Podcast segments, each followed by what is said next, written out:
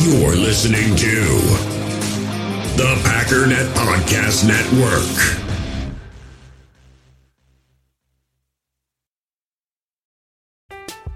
I'm Alex Rodriguez. And I'm Jason Kelly. From Bloomberg, this is The Deal. Each week, you'll hear us in conversation with business icons. This show will explore deal making across sports, media, and entertainment. That is a harsh lesson in business. Sports is not And, uh, as simple you know, I- as bringing a bunch of big names together. I didn't want to do another stomp you out speech. It opened up so many more doors. The show is called The, The deal. Deal. Listen to The Deal. Listen to The Deal on Spotify.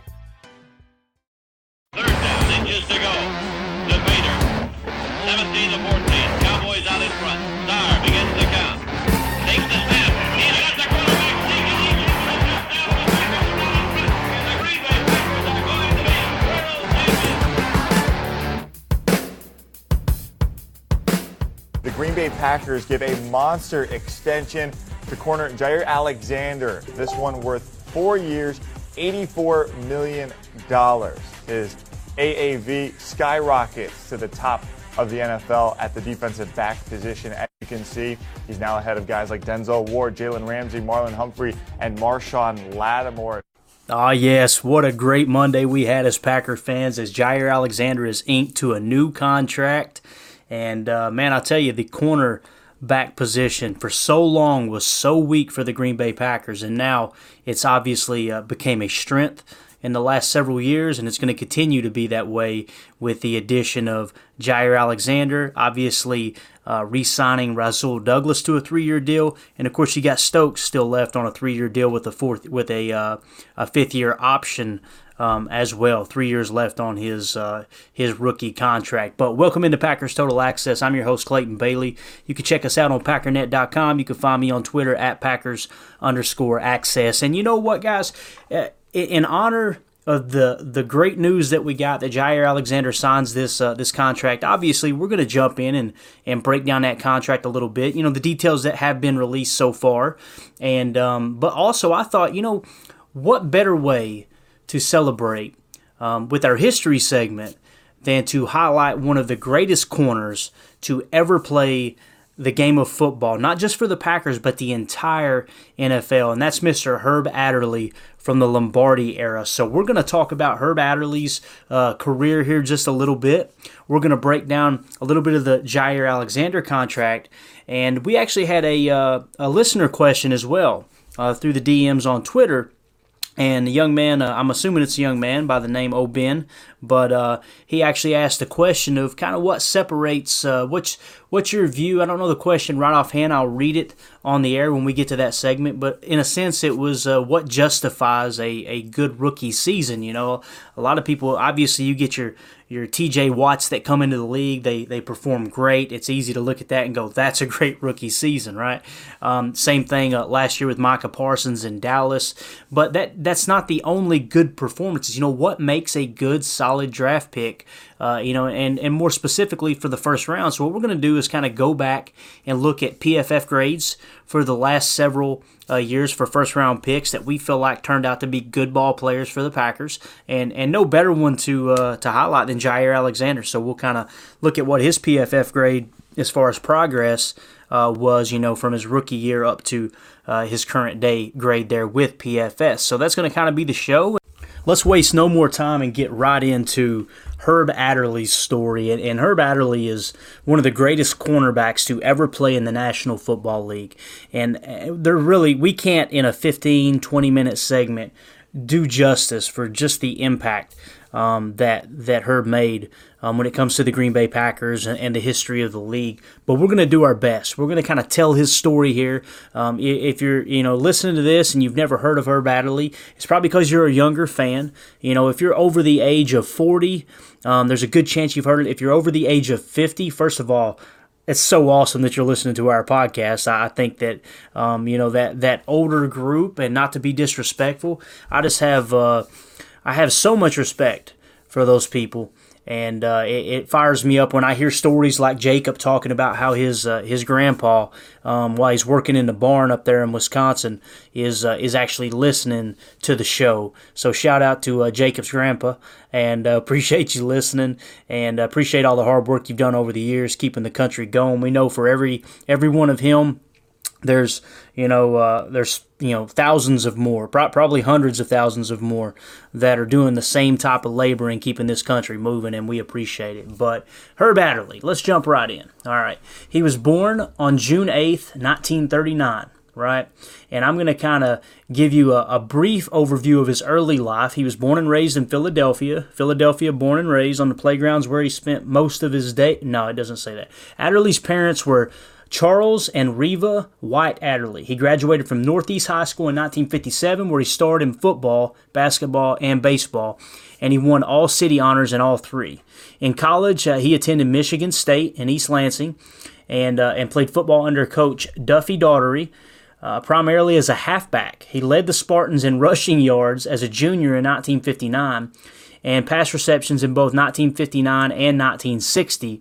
Um, it says here that Adderley was the co-captain of the team as a senior and made the uh, the All Big Ten Conference team and played in the East West Shrine game, the coach's All American, and the coach All Star games.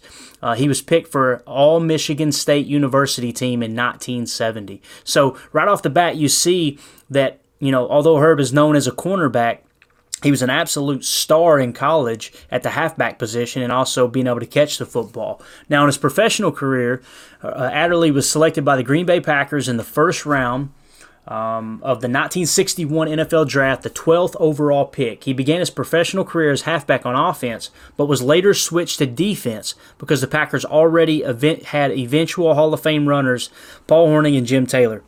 Think about this. A first round pick, 12th overall, was drafted to be a halfback. And on that same team, they already had two future Hall of Famers at running back, you know, halfback and fullback with that, that Lombardi offense and Paul Hornung and Jim Taylor. Just what a stacked, stacked team. And, and you could tell that, you know, from, from the, uh, the previous episode where we talked about, um, you know, the scout, the greatest scout in the history of, uh, of Green Bay and Jack Vainisi um, you know, he, he said we actually played the sound bot. We talked about it. How he said, I don't care if we draft three tackles or two guards or multiple players at diff- at, at the same position, because we're going to draft players that are good football players because you always need more good football players. And this right here just shows it. They were already stacked at running back, but they continued to draft. And, and this was after Vainisi had already passed. I'm, I'm almost certain that he passed before the 1960 season. Um, however, it, it's obvious that the foundation he laid in place with the scouting department and how they draft and that whole mindset as Lombardi stepped in was still the same. They were taking multiple players at the same position because they were just good football players. I think that is uh, that's awesome that that tradition continued. It says um, he began as halfback on offense, but later switched because the Packers already had eventual Hall of Fame runners Paul Hornung and Jim Taylor. Adderley was first moved to cornerback to replace injured teammate Hank Gremminger. And you always hear about these type of stories. You know, you hear about it with Lou Gehrig, right, stepping in for Wally Pipp. You you hear about Brett Favre coming in for Don Majkowski. When Don Majkowski went down, the Magic Man, everybody immediately thought, "Oh my God, our season's over." And then lo and behold, bam, here comes Brett Favre right? Um, you, you hear about these stories all the time, and, and this one is no different. Um, he moved to cornerback because he had to replace injured teammate Hank Gremminger against Detroit on Thanksgiving Day and made an interception in that game that set up the game winning touchdown. In 1962, the move became permanent, and Adderley went on to become an all NFL selection five times in the 1960s.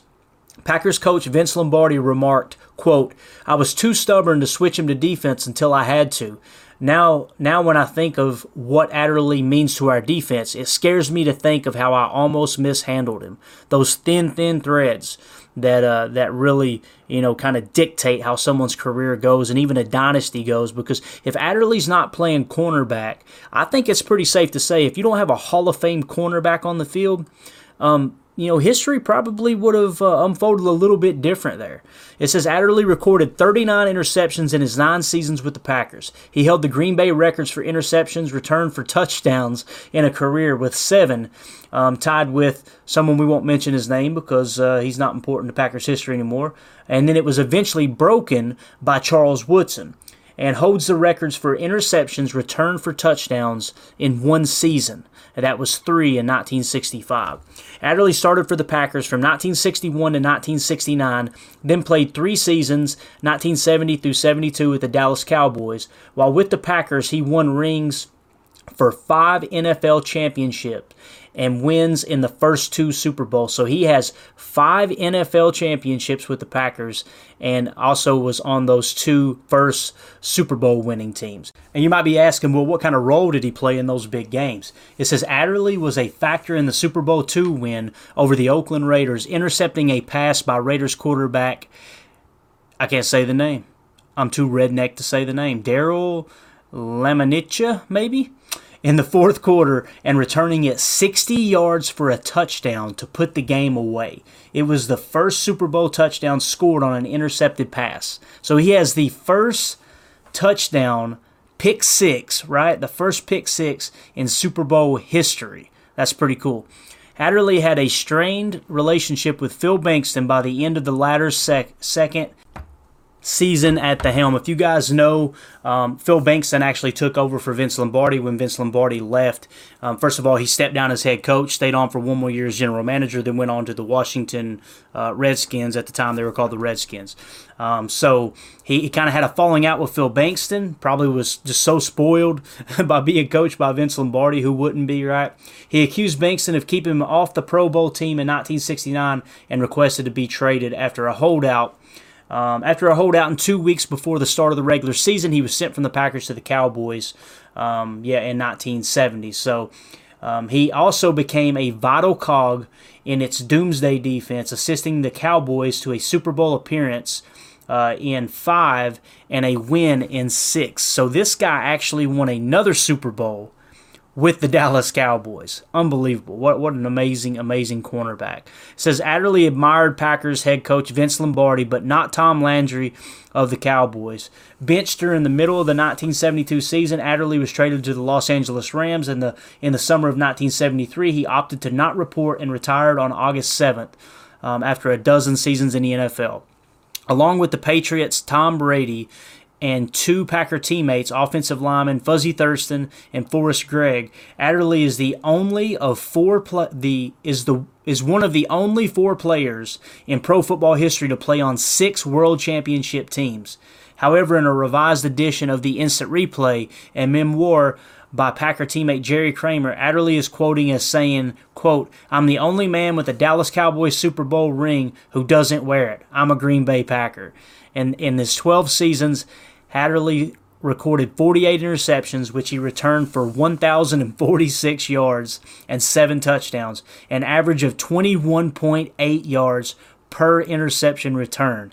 He also recovered 14 fumbles, returning them for 65 yards, and returned 120 kicks for 3,080 yards and two touchdowns. Post NFL, it says after Adderley retired, he returned to Philadelphia to broadcast football games for Temple University and the Philadelphia Eagles. He also coached as an assistant at Temple and with the Philadelphia Bell of the World Football League under head coach, his old teammate, Willie Wood, safety for the Packers. Um, Adderley was inducted into the Pro Football Hall of Fame in 1980. A year after his induction into Canton, Adderley became a member of the Pro or the Packer Hall of Fame in 1981, he also was chosen for the AFL NFL 1960 through 1984 All Star team. Um, Adderley's cousin's grandson, first cousin twice removed, Nasir Adderley, was drafted by the Los Angeles uh, Chargers in the second round of the 2019 draft. Adderley died on October 30th, 2020, at the age of 81.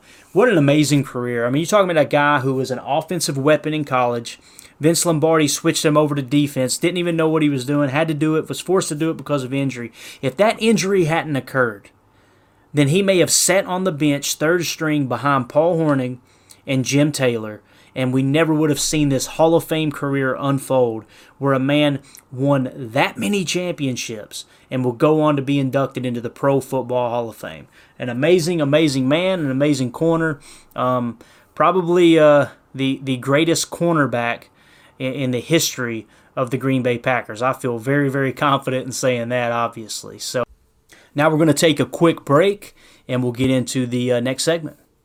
In the hobby, it's not easy being a fan of ripping packs or repacks. We get all hyped up thinking we're going to get some high value Jordan Love card, but with zero transparency on available cards and hit rates, it's all just a shot in the dark. Until now, introducing slab packs from arenaclub.com, the only repack that provides real value, a complete view on all possible cards, and clear hit rates for each one. Now, when I buy slab packs on Arena Club, it finally feels like I know what I'm getting. And honestly, the best thing for me and my son is the fact that we're kind of novices into this. When I walk into a card shop with my son and a card says it costs $40, kind of just taking his word for it that that's a good value. So I appreciate the transparency on grading, as well as just getting excited about seeing what you could potentially get. Right now, you can get 10% off your first purchase by going to arenaclub.com slash packdaddy. Wow, that's crazy offer. 10% off a $400 slab pack. That's 40 bucks right there. Anyways, that's arenaclub.com slash packdaddy for 10% off your first purchase. We all have smartphones, and we all know they're pretty amazing, but they also can be amazingly distracting, especially when we're around other people. So, US Cellular wants us to reset our relationship with our phones by putting down our phones for five. That's right, a company that sells phones wants us to put down our phones. And to see what we find, learn more at uscellular.com forward slash built for us. I'm Alex Rodriguez. And I'm Jason Kelly. From Bloomberg, this is The Deal. Each week, you'll hear us in conversation with business icons. This show will explore deal making across sports, media, and entertainment. That is a harsh lesson in business. Sports is not And, as uh, simple you know, I- as bringing a bunch of big names together. I didn't want to do another stomp you out speech. It opened up so many more doors. The show is called The, The deal. Deal. Listen to The Deal. Listen to The Deal on Spotify.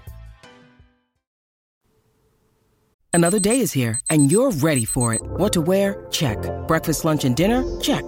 Planning for what's next and how to save for it? That's where Bank of America can help. For your financial to dos, Bank of America has experts ready to help get you closer to your goals. Get started at one of our local financial centers or 24-7 in our mobile banking app. Find a location near you at bankofamerica.com slash talk to us. What would you like the power to do? Mobile banking requires downloading the app and is only available for select devices. Message and data rates may apply. Bank of America and a member FDIC. All right, so the big news that dropped yesterday on Monday was the uh, the extension being signed by cornerback Jaire Alexander. And Ian Rapp- Rappaport said the Packers and Jaire Alexander have an agreement in principle on a four year, $84 million extension, source said. He gets a whopping $31 million in year one. Okay, so now I want to kind of fall back here a second and go to Ken Ingalls on uh, on Twitter, who, as you guys know, he's a great follow.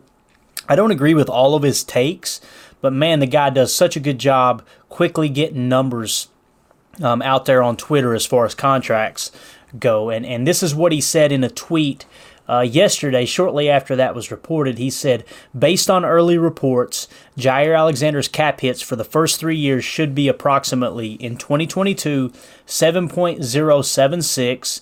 That's uh, $6.2 million in savings right now. Um, in 2023, it's going to be 19.9 million.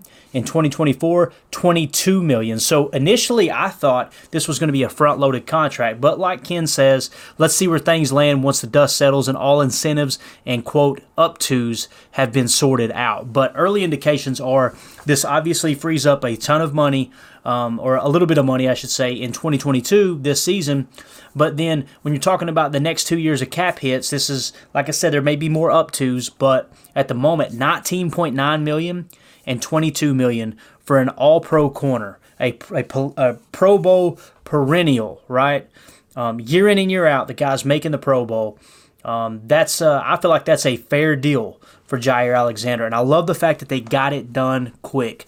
You don't have to have this being held over his head during the season. We all know how that kind of went sour there with Davante Adams, which Ian Rappaport talked about yesterday as well on the uh, Pat McAfee show that the Packers actually offered Davante well over what the Las Vegas Raiders offered him. So for all those negative Nancy's out there saying they didn't want to pay Davante, they didn't want to pay Davante, uh, once again, more confirmation. Davante went where he wanted to go. He took less money to go to the Las Vegas Raiders. But again, you've got to understand, and, and this is something that I've had to uh, kind of understand myself and, and deal with because I am a big front office guy. I love Brian Gutekunst. I love how the Packers handle business. They did mishandle that Davante deal.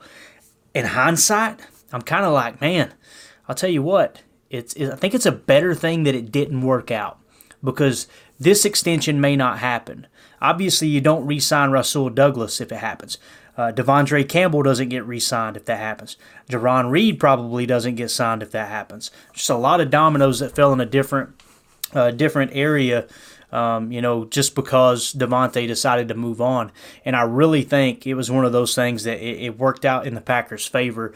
Um, only time will tell. You know, if we struggle on offense this year because we don't have a big target, then it's going to be easy to look back and go, you know what, losing Davante was a big deal if Davante goes to Vegas and he doesn't perform, you know, without Aaron Rodgers, and our offense, you know, doesn't sputter that much, and we we finish with a top ten offense and an even more dominant defense, kind of looks like the Packers came out a little bit better. Well, you know, only time will tell. But when it comes to Jaire Alexander, essentially what you've got now, guys. Earlier in the season, the off season, I should say, we talked about on this podcast that Nickel defense is what you're going to be in the majority of the time, with just the 11 personnel that's used across the league, and even even when people go to base, sometimes um, at times you know nickel is even used. So you want all of your money tied up on both offense and defense in nickel and 11 personnel, right? Three wide receiver sets. So when you look at the defensive side of the ball now for the Packers, look at what they've done. They locked up Preston Smith at the edge. You still had Rashan Gary right? They went out and got another defensive tackle in case the draft didn't work out. Lo and behold, they get a, a three technique tackle, primarily primary, uh, primarily three technique tackle there with Wyatt in the draft. But before that, they signed Jarran Reed, right? Um, so you've got your two edge defenders, you've got your two interior uh, defensive linemen, and then in the middle, what did they do? They re-signed De'Vondre Campbell, and then they go out and use a first round pick on Quay Walker, right? So your linebacking corps is set. And now look at the cornerback position. You've got Jaire Alexander, Rasul Douglas, and Eric Stokes. Jaire now inking a four year contract. Guys, that means that those three corners are under contract for the next three years. E- even further, but you know, Rasul Douglas signed a three year deal. So for the next three years, if indeed they decide they don't want to move on from him and, and, and, and you know, free up cap, if they want to move on from uh, Rasul, if they don't, you have your three corners that are starting in that nickel defense, whether it's a 2 4 5, a 3 3 5, whatever it is you're wanting to run. They're set there. And then at the safety position, what did they do? They pick up the fifth year option of uh, Darnell Savage, and you've got Amos under contract for another year. So the defense is set. The nickel defense is completely set. It's bolstered with rookies who are going to kind of take on more of a role next year. The future looks bright for this defense in Green Bay and I couldn't be more excited about it. You know, it, you you it's it's funny. You know, you lose Davante Adams, and Gutey immediately shifts his focus to okay. Let's let's make sure this defense stays intact. Let's bolster it up a bit. That way, we don't have to put all this pressure on the offense. You know, if we come out and we're only giving up, you know, 13 points a game, 17 points a game, guys, it's it's going to be a good year. Aaron Rodgers is going to know how to manage the game in a, in a in a sense where he can go out and score just enough points for this team to rack up some wins. I'm I'm absolutely fired up about this defense, and I know I'm not the only one. It, it seems to be the big talking point this offseason. But once again, kudos to uh, to Brian Gutekunst and, and getting that deal done. Now we're on to the next, right? Now what's on the horizon is Rashan Gary.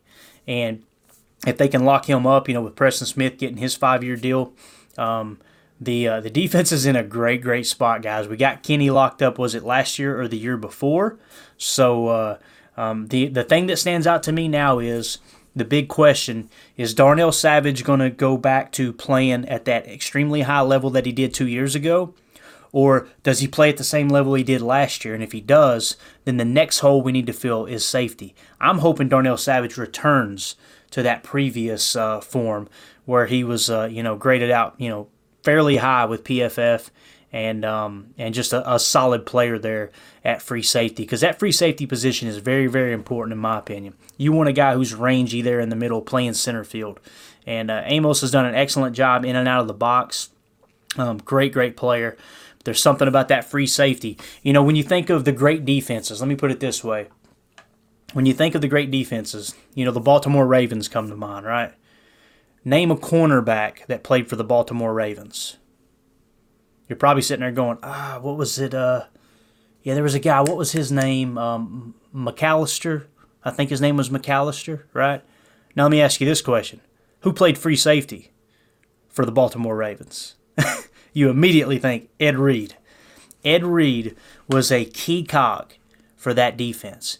And that's the only thing that I think the Packers may be missing with this defense. Everything else looks I mean, looks fantastic across the board but it's okay, what is Darnell Savage going to do? Now, the beautiful thing is, like we talked about before on this podcast, he, he's in a contract year, right? He's playing for a new contract. You pick up that option, now he's working for that next deal. He don't want to be a lame duck safety going into next year. Like now he's got some extra motivation. I'm really excited to see what Darnell Savage does because we know he's got the physical tools. He's got the traits, right? He had them coming out of college. He showed them when he first came into the league. We just now, one year under his belt with the new defensive coordinator, let's see what happens. Isn't it amazing that this time last year, people like Ross Tucker, who I have a a great deal of respect for. This is not the bash Ross Tucker.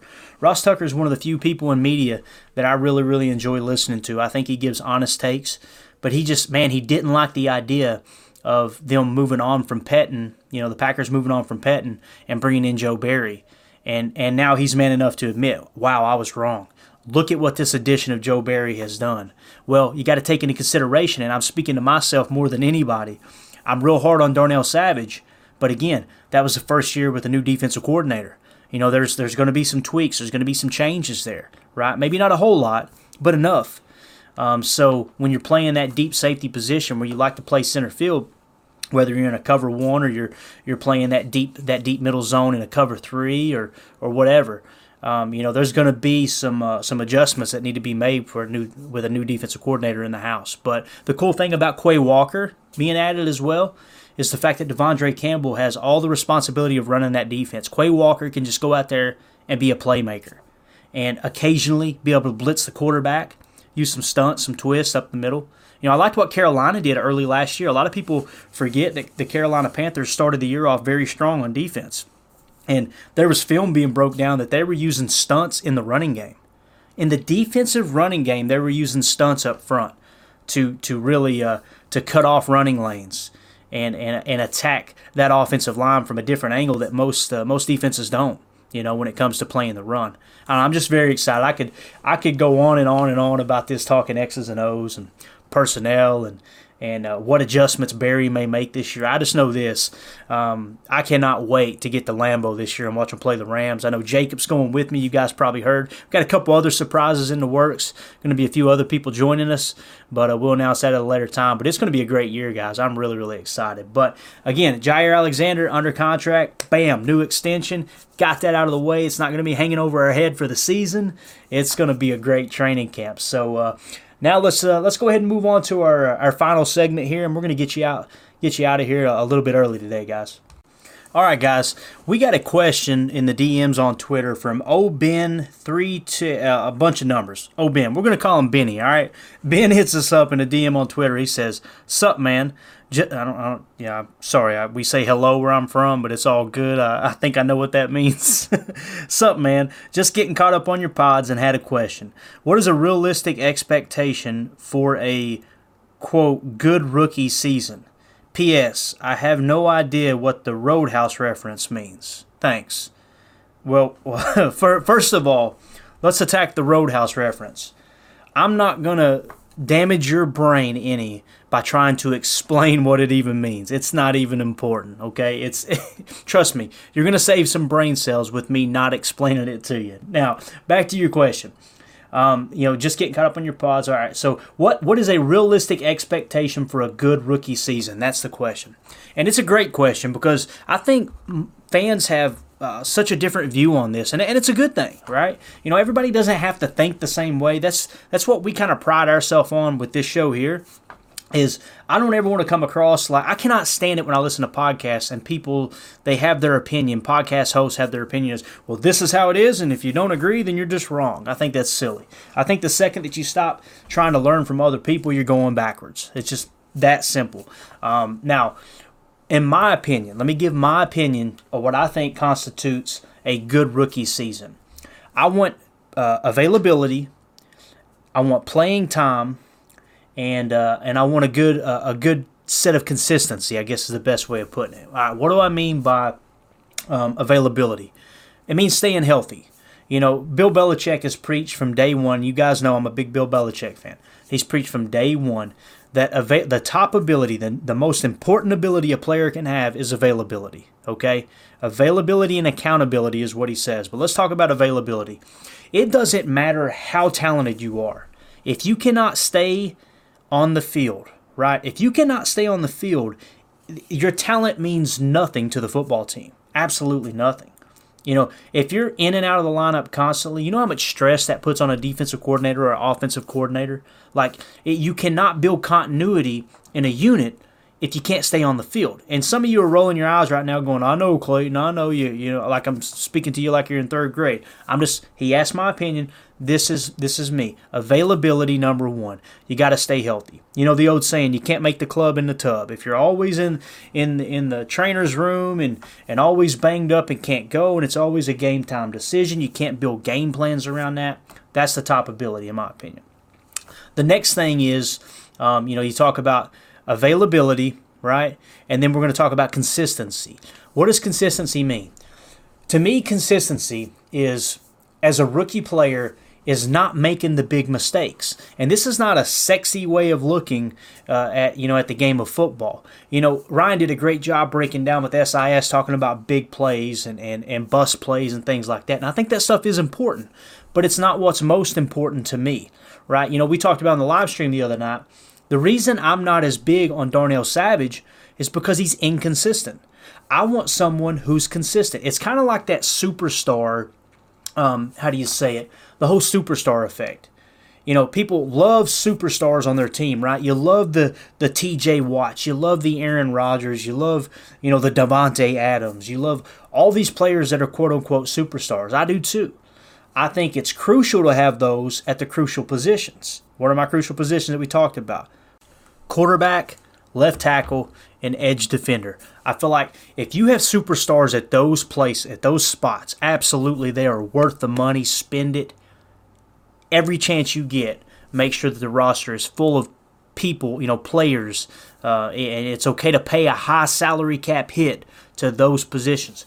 But every other position, I would much rather have a team full of good players rather than a team with three superstars and the rest being bad players because it creates inconsistency. So, when it comes to a good rookie player, again, a good rookie season, I want consistency and I want availability. And when you look at um, you know past rookies let's kind of go back through the packers draft history here real quick and let's let's look at the the rookies that we felt like they were solid. And you don't have to go very far. Last year you had cornerback eric stokes right? You heard everybody talk about how he had a great year. Um, you know and then then again you look at the interceptions and it's like wow you know he, he only had one interception. How's that a great year? Well it's because he was consistent. When you look at his pff grade it was a 66.3 and when people see that, they're probably thinking that seems kind of low. Not for a rookie. Um, not for a rookie. We're going to get to Jaire Alexander's rookie grade here in just a second, and you'll understand what I'm talking about.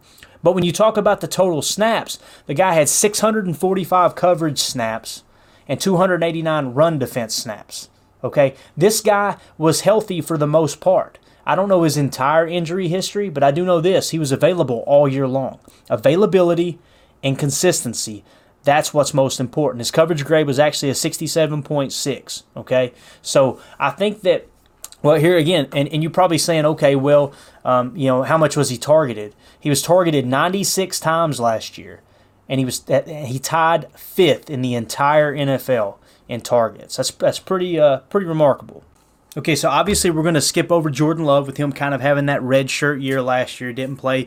Hey, let's let's pray to sweet baby Jesus he doesn't play much this year too, because if he plays, that means Aaron's hurt, and we do not want no part of that. We know what that's like. So let's go over to our next uh, first round pick and that was Rashan Gary. Okay, so in 2019, he did not play a lot. It's shown his PFF grade as a 54.1. You know how many people were, were talking like, well, Rashan Gary, that pick doesn't make any sense. I don't understand why they wasted a first round pick on him, blah, blah, blah. The You know, at, at the time, they had Preston Smith and Za'Darius Smith, right?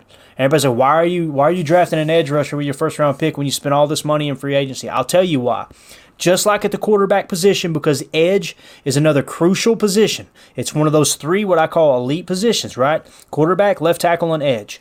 Okay, when you look at the edge position, just like the quarterback, the best time. This is this is Bill Walsh one on one. This is Bill Belichick one on one. This is any the the who anybody who's anyone in the history of football will tell you the best time to draft a quarterback is when you don't need a quarterback. Ted Thompson said it all the time and he got laughed at. The best time to draft a quarterback is when you when you already have a quarterback, okay? The best time to draft a left tackle is when you already have a left tackle. The best time to draft an edge rusher is when you already have edge rushers there because they'll have they've got this model to go after. They to go by. They you know a rookie can step in, see how the position's played. Za'Darius Smith has turned into an absolute turd. Okay, I think we all agree on that. But when he signed with Green Bay, that dude was a stud on the edge. Preston Smith was stud on the edge coming in, you know, out of free agency. So that first year, with Rashan Gary, his PFF grade was a 54.1, right? But he had minimal snaps. He hardly even cracked the lineup. So let's look at his first year that he actually played, right? The first year that he got meaningful snaps, they started to up his snap total a little bit, okay? That year was 2020, 67.1. That sound familiar? Remember the Eric Stokes grade? Right, right, I think his coverage grade was right there at 67, a little over, I think it was 67.9 maybe. There you go. Rashan Gary, 67.1. 2021, again, at this time, we didn't need an edge defender. Last year, what happens? Za'Darius Smith gets hurt. Rashan Gary, 89.3 elite grade on PFF. Again, you draft players at positions when you don't need players at that position. It's just it's the way Green Bay has all, always operated. It goes back all the way back to Jack Vainisi and what he used to say, and we talked about earlier in this episode. You know, they drafted Herb Adderley, um, you know, as a running back, knowing that they already had two stud running backs because he was a good football player. And the best time to draft someone at a position is when you don't need them. Well, lo and behold, what does Herb Adderley do? He's going to have a Hall of Fame career as a cornerback. I, I think it's so cool. You, you know, here with Rashan Gary, if he'd been thrust into a starting role who knows what would have happened to his confidence? Who knows what, ha- what would have happened to his technique? He couldn't have sat back and watched Z and Preston Smith do it the right way and go, oh, okay, that makes sense. And then you step into a role and off to the races. But I think it's important to, to mention that the first year that he's seen meaningful snaps, he graded out as a 67. I'm going to tie all this together because we're going to go back to the question, remember, was what – what is a realistic expectation for a good rookie season? 2020 was basically acted as Rashan Gary's rookie season, if you will. He finished with a 67 PFF grade, just like Eric Stokes did. Now let's go back to our next first round draft pick and how they performed their rookie year. You'd have to go back to 2016, and it was Kenny Clark. Guess what Kenny Clark's PFF grade was? A 67.3. The following year, 2017, Kenny makes a huge jump to 87.3, an elite grade. So again, just like Rashan Gary, um, to you know, finish that that first year where he's seen uh, considerable playing time, finished in the 60s, the upper 60s PFF grade. The very next year, stepped into a starter row, boom, blew up 87.3. Happened with Rashan Gary. Now we're going into year two with Stokes. So I don't know about you guys, but I'm getting really, really excited. The fact that he finished in the 60s, and some people would look at that grade and go, wow, he, he underperformed. No, he didn't. Rookies uh, perform at a different level. They're, you know, when they step into that starting role, when they see that significant play time increase, um, it takes a little bit of getting used to the to the speed of the NFL, if you will. Okay, we accidentally skipped over one that was Darnell Savage. He was drafted in 2019. And his rookie season, he finished at, you heard it right, a 67.1. In 2020, he jumped to a 75.3. And then, of course, last year, he had a setback. So, um, to answer your question, Ben, um, to me, the way that we're going to be able to gauge this rookie class. Now, I will say, first of all, uh, you know, Devonte Wyatt is the first defensive lineman that we've drafted in the first round, obviously, since Kenny Clark.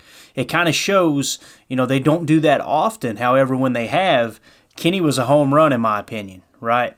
So I'm looking for Devonte Wyatt to finish there in the 60s. If he finishes in the 60s, PFF grade, he sees significant playing time, and he stays healthy, that to me is a successful rookie campaign. Okay, that is, you know, and, and just how you ask the question, right? What is a realistic expectation for a rookie? Um, that's exactly what it is to me. Okay, um, again, that's that's been tried time and time again when looking at the PFF grades and kind of what to expect from a rookie.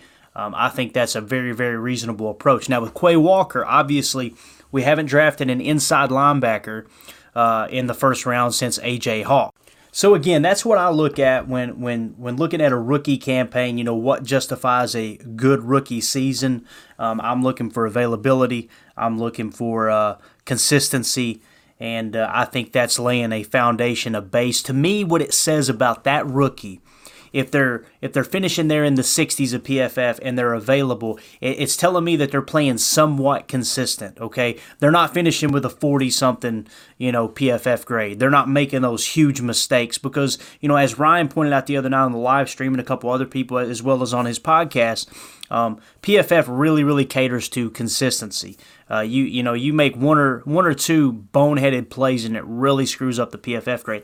I personally appreciate that. I like that aspect, and, and I'm all about consistency. You know, you guys know I'm, I'm a traditional business owner. We actually launched two new businesses this this last year. Well, technically 2020. And you know, one of the things that we focus on when we launch a business is all right, what's the niche going to be? You know, it may be this broad, this huge broad idea. Like to give you an example, we we launched a, a charcuterie business. I don't want to bore you guys with too much details, but long story short, we we launched a charcuterie business, and the goal initially was okay. Um, we want to be a catering service. Okay, we want we want to provide a catering service because charcuterie. If you guys don't know, we down here in the South, I call them fancy Lunchables. That's basically what they are. People will pay top dollar for this beautiful wooden board with a bunch of meat and cheese and and and you know little treats on it, things like that. It just absolutely blew up. But at the same time, in that process, we stayed consistent with that, but we didn't take our eye off of okay, what's the long game? Well, the long game ended up okay. We we found ourselves catering weddings more than anything. Well, in that process, we found out that there's a real big shortage for wedding planners. So we launched that into a wedding planning business along with that charcuterie business. So, um, again, that would have never happened if we didn't stay consistent with that charcuterie business right off the bat. And I, I draw that parallel with football, and it's anything in life. Anything you're going to be successful at, you've got to get the basics down. You've got to get a foundation in place. You've got to put yourself in a position where you're consistently making good decisions. You're consistently in football making plays. And and the big plays will come in time. You know, uh, you got these these players like you know Ryan talked on the podcast about Tyrann Mathieu, right? The the Honey Badger. He had one good year, and everybody they think of that one good year, and they think of this guy as just an excellent safety. He's he's an all world safety. No, he's not. He had one good year, and he's been extremely inconsistent, right? Um, you give me the consistent football players. You you give me 11 players on the field that are cons- going to consistently do what it is they need to do to keep the other team out of the end zone, hold them to field goals, play the long game, you can have those pick sixes all day long. Because one pick six in a season doesn't justify a great year. But someone who plays solid and consistent, you, you get a team full of those kind of guys, and that's what's going to win you championships. Davante Adams is another parallel with that, guys. Davante Adams was an absolute superstar. He made play after play after play. Lo and behold, we get in the playoffs, right? They decide they're going to double him up, and he's taken completely out of the game. And Aaron chose not to throw to underneath receivers that were open, right? And I think it is somewhat blown out of proportion. I don't think it's just that easy, but it's just an example of if you've got a team full of good players, you can win football games without the superstars. I mean, they literally took two players on the field and took Davante Adams out of the game plan in that 49ers game. And you've seen what happened to the offense because the offense all year long in Aaron was geared around, they were built around that connection between Aaron and Davante. It just took one time them saying, I don't care what we got to do, we're taking him out of the game plan. He's going to have to beat us with somebody else. And lo and behold, you know, it's it's easy to look at the special teams. I, I harped on it more than anyone. The special teams lost us that game. I don't think anybody's denying that. But the fact that we didn't score more points in that playoff game, kind of ridiculous, especially at home. Um, so not to not to end, end the show on a negative note, I'm super excited about this season. It's just when he asked that question, I was going through the DMs and looking at the different questions. I'm like, this right here is worth hitting on because that's what I feel like that's what Gutey is really focused on. You know, Rasul Douglas, I'm super excited about the huge plays that Rasul Douglas made, but I want to see Rasul Douglas take that next step in consistent play, right? Um, the fact that Jaire the the big thing with Jaire's contract extension, guys, that, that excites me more than anything is it tells me that shoulder's healthy. There's no way that the Green Bay Packers are going to sign him to that contract if there's any worry whatsoever that that shoulder sur- that shoulder injury that he sustained last year might be long term. Not that it is long term, even might be long term. They're not signing him to that contract. So that tells me Jaire is healthy and that absolutely fires me up. So I'm excited for this season. I think it's going to be a great year. Um, I'm really, really eager to see what happens with Allen Lazard. I do want to mention this because it's kind of in the news as well. Um, it, you know, it was mentioned that that Allen Lazard has not signed his, you know, his RFA tender yet, right? That's the three. I think it's worth 3.9 million. I believe it is his restricted free agency tender. Okay. Well, the Packers now that you're you're beyond a certain point and he still hasn't signed that, the Packers are the only people that can negotiate rights for Allen Lazard. So he's kind of locked in. He's got one option: sign that restricted free agency tender. That's it, right? Um, you know, the, it says that the Packers have the right to reduce that tender to 935,000 on June 15 if he's still unsigned. So I want you to think about this. No one else can negotiate with him because he has not signed the tender. Well, the rules state, the CBA states, that if for some reason they wait until June 15th, the said player, in this case Allen Lazard, decides or decides to wait until June 15th and he still hasn't signed that tender, now the tender immediately decreases to only $935,000. So the CBA, the owners worked into the CBA and these bylaws um, this rule that's going to penalize the player for not signing that RFA in which the CBA was negotiated by the players union and they agreed yes a team has the right to stamp someone as a restricted free agent at that tender. So um, what what's that mean? It means Lazard is, is likely looking for a bigger deal but uh, you know at the end of the day the rules are the rules and the Packers know exactly how to play them um, and uh, the you know the CBA is is definitely stacked against them. That's what it comes down to. So uh, I, I think you know I've said from the beginning I think Lazard is trying to push back a little bit so he can get a a, a bigger contract, and I kind of hope that happens. You know, I'm willing to give Lazard a little bit of money. I think Lazard is a solid wide receiver. He falls into that category, in my opinion. He's nowhere near a superstar, right? But he's a good football player. I want more good football players on the team. Good football players are cheaper than superstar players, and wide receiver is not an elite position, in my opinion. Now, you're probably saying, well, we just paid a cornerback, you know, huge money. That cornerback is a very, very, very special player. He is. And the difference between Jaire Alexander and Davante Adams' situation is Davante Adams was quite a bit older than Jaire. This is exactly what we talked about in earlier podcasts. And you guys know it. I know I'm preaching to the choir here. I know how intelligent you guys are as Packer fans and football fans, but we know how the Green Bay organization works. They love giving that second contract to players that they draft. They absolutely love it. They did it for Davante. It's just when they get to that third contract is where they really become hesitant unless it's someone who's an absolute superstar. And in that case, Davante fell into that category. But again, I think it was one of those situations where Aaron still wasn't under contract. They were trying to hammer that out first. They priority they made a list of priorities, and Aaron Rodgers was at the very top. We got to get that guy done. Then we'll move on to Davante. And I think in, in the process, Davante um, just decided, hey, look, I'm done with this. Um, I don't want to deal with it anymore, and I want to go to Vegas. So it's really cool to see how all of these different contract negotiations kind of draw, or not draw a parallel, but they, they, they compare very well with each other. You can kind of see the contrast between the two. So, um, yeah, I'm, I'm really excited. Now, what we got to think in the future here, and you know, in the very very uh, near future, Rashan Gary and Elgton Jenkins. We just got to make sure Elgton Jenkins is healthy, and that knee isn't going to be something that's long term. And I, am hoping it is because I really like Elgton Jenkins. I'm a big fan. And Rashan Gary, you know, I thought I was big on Rashan Gary. I really did.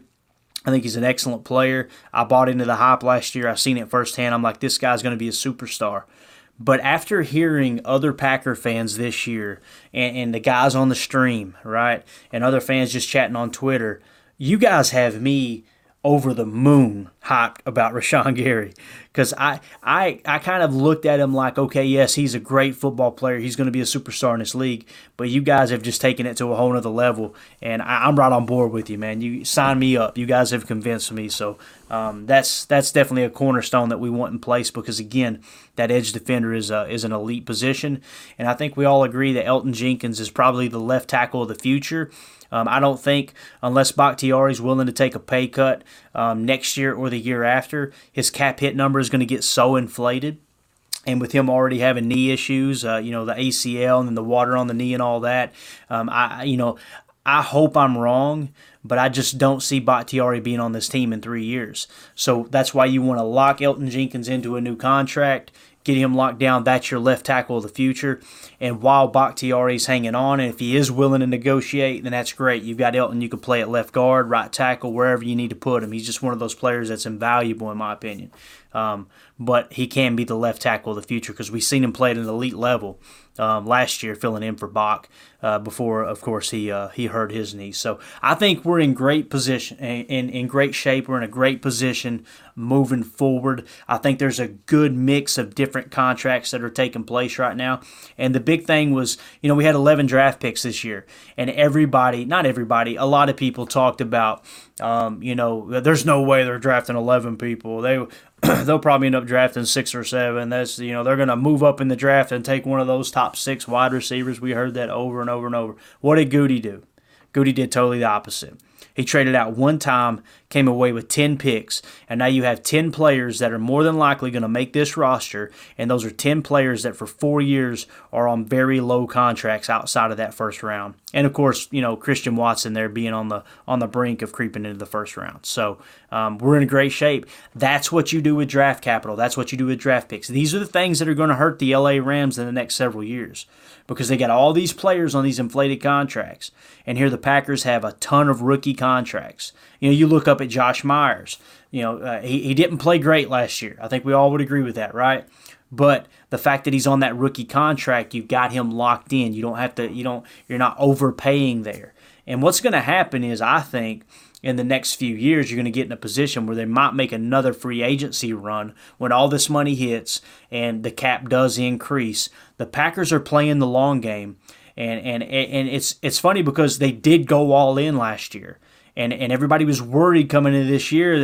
If we don't win now, oh, we're screwed. We're going to have to rebuild. That's not the case. Gutey, I'm telling you, he is right on track with how he's building this team and uh, and I'm excited about it. So, uh, hope you guys enjoyed the podcast today. Really appreciate appreciate your time uh, uh, tuning in, and hope you enjoyed the history segment. I'll tell you that Herb Adderley story. That's uh, man, what a superstar.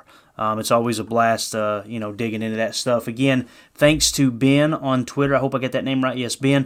Thanks again, man, for the feedback. Always appreciate that. And it's funny, man, when you guys bring up topics like this, they tend to be one, some of my favorite segments because even just digging into those PFF grades, I went in not knowing how everything was going to lay out. I, may have gotten in there and be like, oh crap, yeah, this this this doesn't look good. But everything kind of laid out into place that okay, that's the expectation. So Ben, because you asked that question and uh, and put me in a position to kind of do the legwork to look into that, I'm feeling a lot better and, and knowing now going into the season, all right, these two rookies, these first round picks, Wyatt and Walker, let's see if they can finish in the 67s. And who knows, you might hit a home run like a Micah Parsons and they just go absolutely ballistic. I'm not expecting that, right? I'm curbing the enthusiasm there and the expectation. But again, if he finishes in the 60s and the 70s, then they're looking like good solid draft picks. Look for Stokes to make that next step into the 70s this year. That would be awesome. Again, this was something that was triggered by a podcast that Ryan did, um, you know, probably about a month ago now, where he really broke down the PFF grades and and how uh, Eric Stokes and uh, was right on par with kind of with Jaire. That was another one I wanted to check out. As a matter of fact, I'll do that right now um, as we end this show. Jaire Alexander's rookie season was a 72.4. His sophomore season in 2019, 73. And then, of course, in 2020, he jumped to a 90.5. So, again, you know, upper 60s, lower 70s, looking like an absolute stub moving forward. Let's hope that those two rookie first round picks uh, perform somewhere in that ballpark. So, again, guys, thanks for listening to the show. Um, make sure you hit us up on Twitter. Um, again, that handle is at Packers underscore access. We got some cool stuff coming up here real soon. I don't want to ruin it. I'm still ironing out some details, but I'm really, really excited to bring you guys an announcement soon. So uh, keep your ear to Twitter for that. But as always, let's go out and be the change that we want to see in the world. Thanks for listening, and go Pack Go. Third down, inches to go. DeVader, 17 to 14. Cowboys out in front. Starr begins the count. Takes the snap. He's got the quarterback.